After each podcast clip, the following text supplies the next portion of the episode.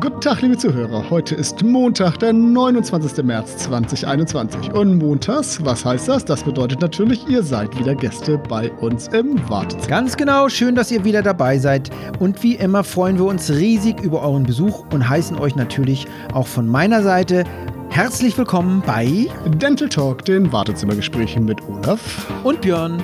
Tja, und wer sitzt mir heute am gegenüberliegenden Mikro gegenüber? Na? Na ja, natürlich auch diesmal euer Gastgeber, the one and only Björn Kersten, Director Marketing bei NT Dental in Karlsruhe. Hallo Björn, schönen guten Tag. Wow, was für eine Begrüßung. Ähm, Toll, ne? Ja, also dann möchte ich natürlich auch den zweiten Host unseres Podcasts vorstellen. Olaf Tegmeier. Olaf ist Inhaber und Geschäftsführer von Pfadfinder Kommunikation, einer auf den Dentalbereich spezialisierten PR- und Marketingagentur und in einer der schönsten Regionen unseres Landes beheimatet, im schönen Hamburg an der Elbe. Moin, Digga Olaf. Björn, ja, danke, danke, danke und danke euch da draußen.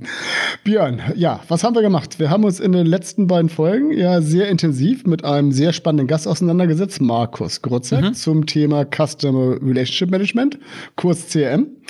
Ähm, ein wirklich super spannendes Thema und das hat, glaube ich, nicht nur unseren Hörern, sondern auch uns wirklich nützliche, hilfreiche Insights in das Beziehungsmanagement ermöglicht, oder? Wie siehst du das? Ja, auf jeden Fall. Also das sehe ich genauso und es macht natürlich riesigen Spaß, im Rahmen eines innovativen und unterhaltsamen Mediums so tief in ein Thema eintauchen zu können und dann wirklich alle Aspekte und Punkte auszuleuchten. Das stimmt, ja. Ja, das ist natürlich ein riesiger Vorteil von Podcasts, dass man hier so flexibel und vielseitig agiert agieren und eintauchen kann. Das stimmt. Ich meine, mit der Erfahrung, die wir inzwischen haben von den paar Monaten, die wir das schon machen, absolut richtig. Und es macht wirklich viel Spaß. Gut, heute denke ich mal, wir lassen das mal wieder etwas leichter angehen. Da sind wir ja immer im Wechsel und werfen mal wieder einen Blick auf die aktuellen Geschehnisse in unserem Bereich. Also auf gut Deutsch, was hat sich Spannendes rund um die Themen Dental und Marketing getan? Ähm, und damit, Björn, was haben wir denn heute alles im Gepäck? Denn das ist ja wirklich das Großartige an der ganzen Sache. So schnell werden uns die Themen in unserer Branche, glaube ich, nicht ausgehen. Absolut nicht, da hast du recht.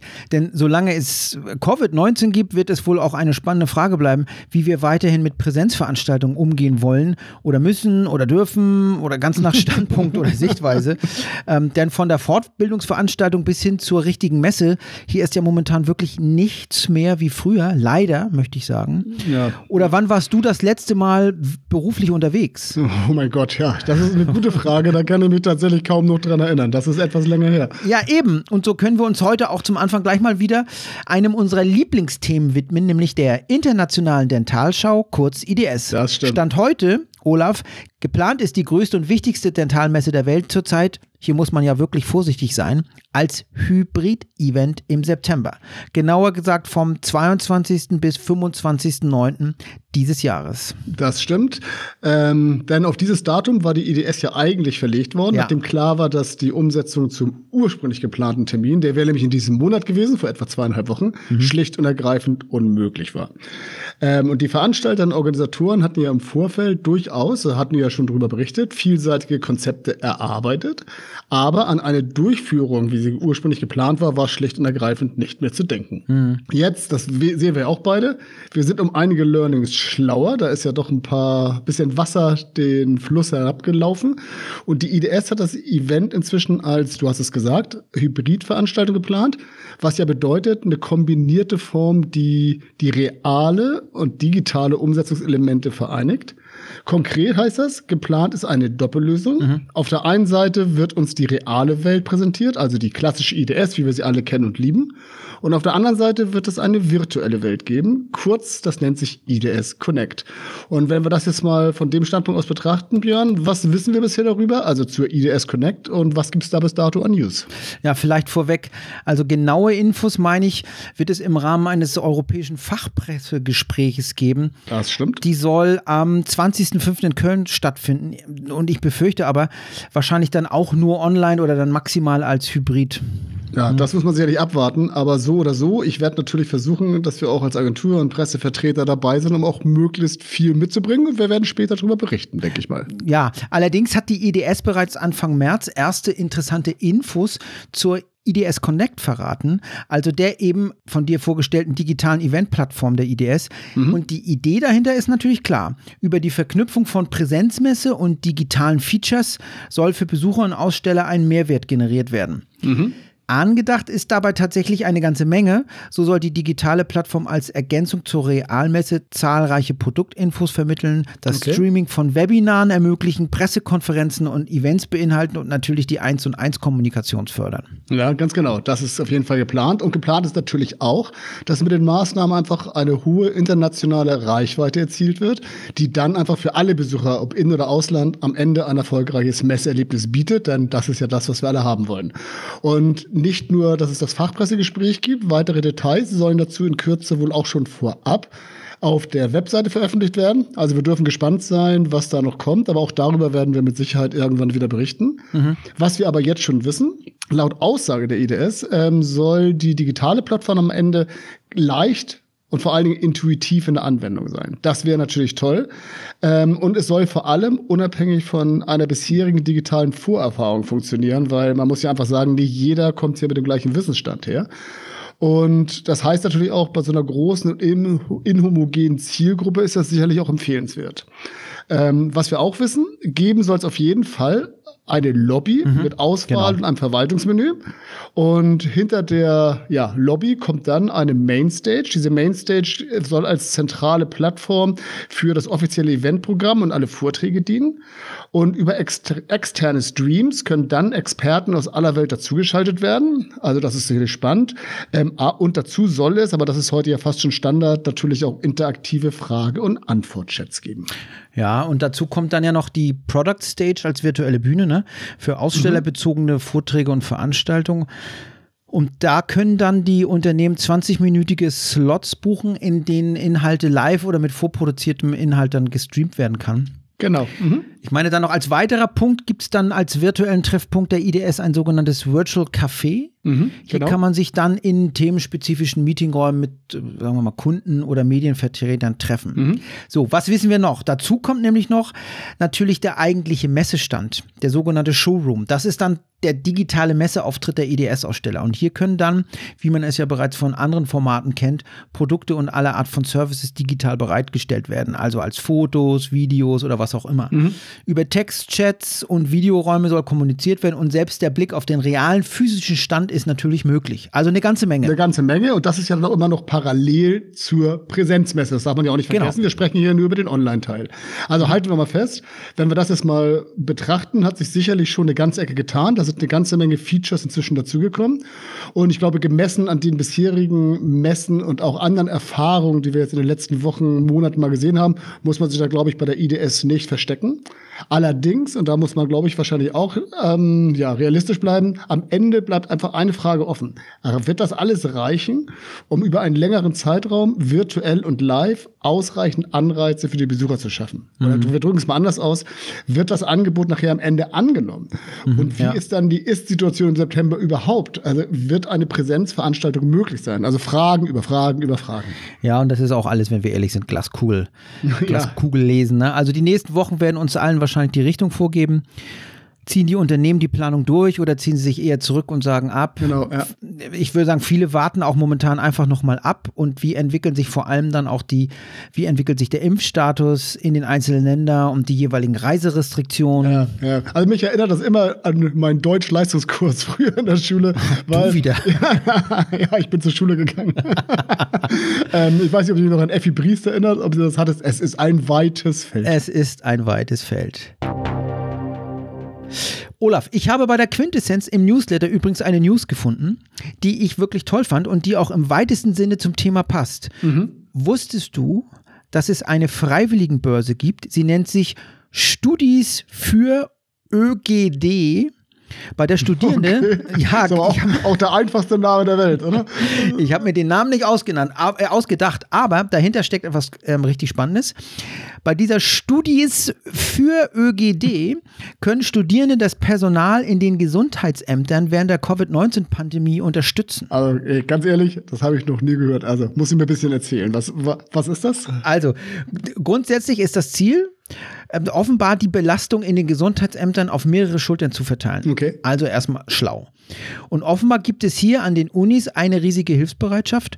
Über diese Börse wurden bis zu 345 Studierende pro Monat vermittelt und insgesamt sogar 2757 äh, Monate studentische Unterstützung in den Ämtern abgerechnet. Okay, das was ist ja schon mal das ist eine, eine Menge ist. Genau. Ja. Also, das, das habe ich nicht ausgedacht, sondern das jedenfalls hat der Bundesverband der Ärztinnen und Ärzte des öffentlichen Gesundheitsdienstes, kurz BFÖGD, Ende Februar veröffentlicht. Also viele äh, komische Abkürzungen, aber doch eine tolle Idee. Absolut. Also das ist auf jeden Fall eine tolle Idee in ja. schwierigen Zeiten. Ähm, und, das muss man auch einfach sagen, ähm, gerade in Zeiten, wo es nicht so ganz einfach ist, äh, zeigt die Gesellschaft ja durchaus viele positive Aspekte, die man auch einfach mal betonen muss. Denn, mhm. und das gilt ja für alles, meckern ist immer einfach, ähm, aber einfach was zu tun, was Positives, ja. das schaffen tatsächlich die wenigsten. Also insoweit, da ziehen wir mal den Hut vor, das finden wir gut. Finde ich auch. Und ich ziehe zwei Hüte dafür. Aber wechseln wir mal das Thema. Du bist ja Agenturmensch. Erzähl mir doch mal, was tut sich bei euch oder nicht nur bei euch, was tut sich grundsätzlich in der Agenturlandschaft? Wie kommt man hier eigentlich durch die Krise? Ja, guter, guter, guter Punkt, gute Frage, weil das ist natürlich auch für mich super spannend, denn schließlich sind wir ja als Agentur auch selbst betroffen. Mhm. Und da haben wir auch was gefunden, weil das Marketing-Fachblatt New Business hat gerade eine aktuelle Umfrage zum Agenturklima veröffentlicht. Also, wie ist die Stimmung in den Agenturen? Wie entwickeln sich Budgets, Umsätze und so weiter? Mhm. Und da waren wir auch dran beteiligt. Also, wir sind da einfach angefangen angefragt worden. Und wenn du befragt wirst, dann ja, bekommst du die Ergebnisse auch immer geteilt. Und die Ergebnisse sind vor kurzem angekommen. Und wenn du willst, können wir beide da ja mal kurz reinluschern. Sehr gerne. Und wie sieht's aus? Patient tot, Pfadfinder zu? nee, nee, nee, nee, keine Sorge. Nee. Also, ich werde dir mit Sicherheit noch ein bisschen länger auf den Keks gehen. Sehr schön. Äh, Dental und Healthcare sind einfach Branchen, die in der Vergangenheit und hoffentlich auch in der Zukunft einfach relativ krisenfest waren und sind. Mhm. Tja, ist einfach so. Und äh, ich bin ja nicht ganz unvorbereitet in diesen Podcast gegangen. Ich habe die ähm, Studie natürlich auch gelesen. Und okay. so positiv sehen das offenbar auch viele deiner Kollegen so. Denn laut der New Business war das Jahr 2020 am Ende dann doch wohl nicht ganz so schlimm wie zwischendurch von vielen befürchtet. Mhm. Und auch für 2021 scheinen im Großen und Ganzen die Agenturchefs wieder positiv nach vorne zu schauen. Ja, das fand ich auch ganz nett. Ja, ich auch sagen. Spannend, spannend fand ich aber übrigens bei den veröffentlichten Ergebnissen, dass vor allem der Mittelstand als Auftraggeber das Rückgrat der Agenturen war. Hat mich auch gefreut, hat auch bestätigt, was wir vorher schon mal hatten. Denn ich weiß nicht, der eine oder andere wird das vielleicht wissen. Wir hatten schon mal bei einem der früheren Podcasts drüber gesprochen.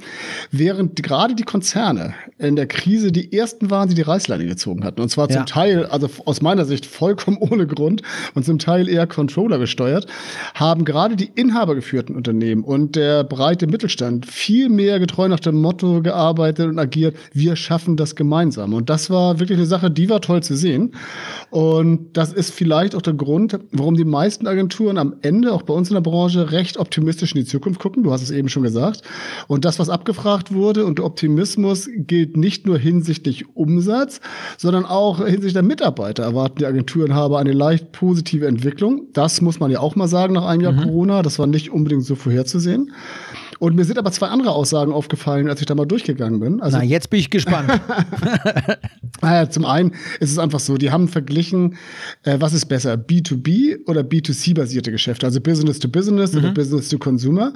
Und B2B-Beziehungen haben da einfach besser abgeschnitten als B2C. Das fand ich ganz spannend. Und mhm. zum anderen ähm, haben die auch festgestellt, Bestandskunden waren in der Umfrage 2020 für die meisten Agenturen viel wichtiger als das Neukundengeschäft. Also das Neukundengeschäft ist ein bisschen auf der Strecke geblieben, aber die Bestandskunden und der Mittelstand, das war das Rückgrat der Agenturen.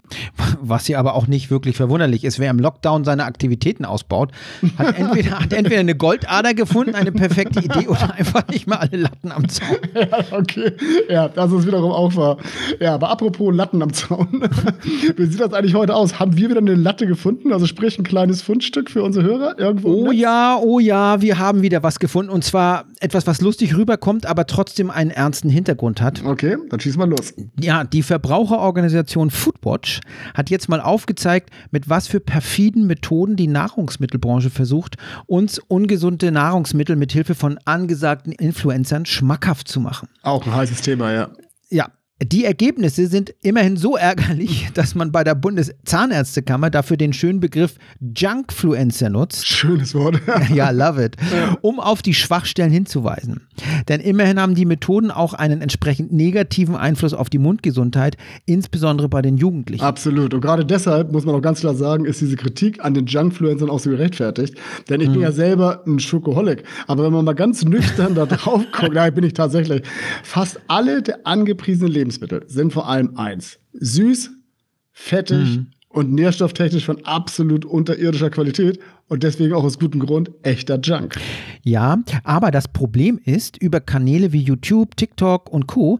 erreichen diese Junkfluencer heute eben ein Millionenpublikum. Ja. Verkaufen sich aber gleichzeitig als glaubwürdig und verkaufen sich als Freunde. Und hier befinden ja. wir uns dann auch echt in einem gefährlichen Graubereich, wo das Werberecht nur so eingeschränkt greift. Ne?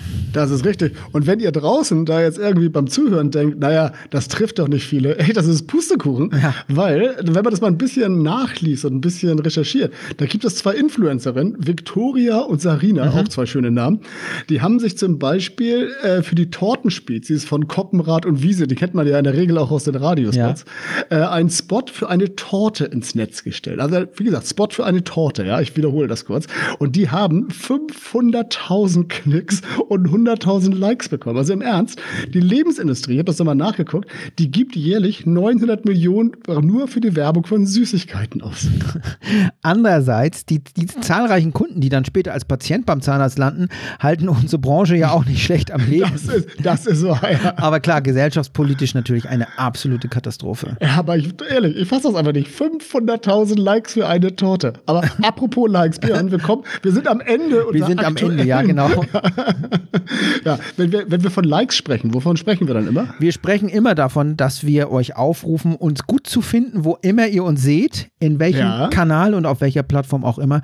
Abonniert uns, liked uns, shared uns, kommentiert uns. Weil wir freuen uns. Macht mit uns, was ihr wollt. genau. Aber bleibt uns wohlgesonnen. Das ist das. Bleibt uns gewogen, genau. Also in diesem Sinne, wir bedanken uns bei euch mit schönen Grüßen aus Hamburg und von Wopion. Von wo? Nämlich aus Shopfheim. Und ich möchte, bevor wir uns endgültig jetzt in den Äther verabschieden, möchte ich noch für nächste Woche ankündigen, wir haben den Colin Fernando, der ist Partner von der größten Markenberatungsagentur Deutschlands, nämlich von Brand Trust. Und der hat unglaublich spannende Themen im Gepäck. Wir haben ja schon mal, genau, wir haben ja schon mal ein bisschen mit ihm im Vorfeld gesprochen und wir wissen schon, was euch erwartet. Und wir können euch nur sagen, ihr solltet unbedingt dabei sein. Genau, denn er hat zum Beispiel auch das Thema IDS im Gepäck. Hm, ja. Also in diesem Sinne, schöne Grüße aus Schopfheim. Und bis bald. Ciao, ihr Lieben. Bis dann. Ciao.